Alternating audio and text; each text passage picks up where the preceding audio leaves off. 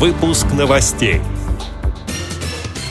Министерство финансов предложило сделать полис обязательного медицинского страхования частично платным. Около эм гэ у появится подземный переход с тактильными указателями. В Ставрополе обсудили перспективы развития социального туризма. РИА Новости опубликовала интервью на тему раннего вмешательства в развитие ребенка с ограниченными возможностями здоровья. В Новокузнецке прошли соревнования по конному спорту среди людей с инвалидностью. Далее об этом подробнее в студии Наталья Гамаюнова. Здравствуйте.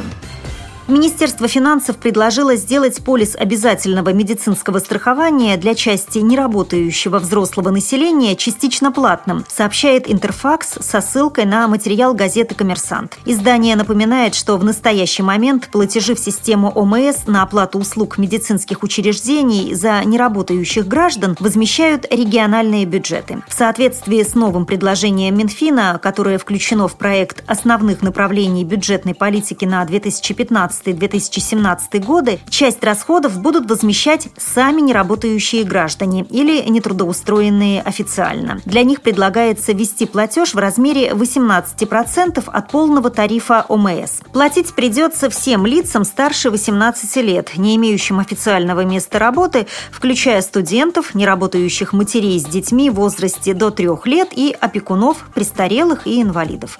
Исключение предлагается сделать только для неработающих пенсионеров, пенсионеров, детей и зарегистрированных на бирже труда безработных.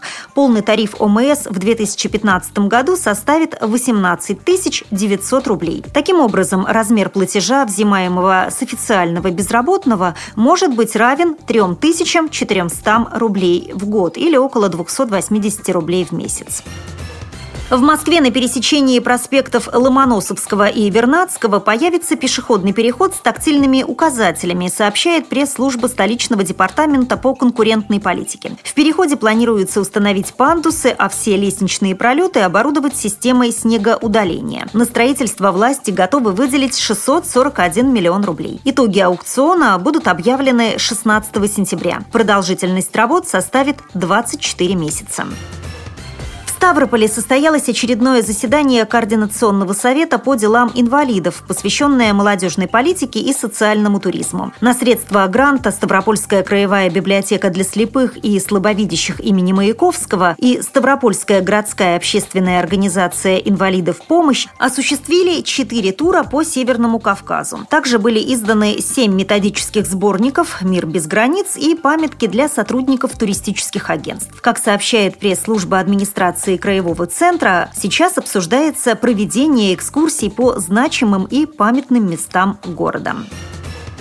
РИА Новости опубликовала интервью с директором Института раннего вмешательства, психологом Ларисой Самариной под заголовком «Эксперт. Система раннего вмешательства доказала свою эффективность». Специалист рассказала о функциональной модели помощи детям раннего возраста с различными особенностями развития. Цитирую ее слова. «Смысл функциональной реабилитации заключается в том, чтобы максимально рано выявить у ребенка нарушение развития, даже если ему не поставлен медицинский диагноз, и помочь ему развить разнообразные способности. Приведу пример. Известно, что если ребенок, у которого есть проблемы со слухом, в возрасте до года начнет носить слуховой аппарат, то в дальнейшем он не будет испытывать проблем с пониманием речи и общением. Но если озаботиться этим после трех лет, то потребуются огромные усилия, чтобы научить его говорить. Та же система применима и к детям с ослабленным зрением, церебральным параличом и другими заболеваниями». Целиком с интервью Ларисы Самариной можно познакомиться Знакомиться на сайте риа точка ру.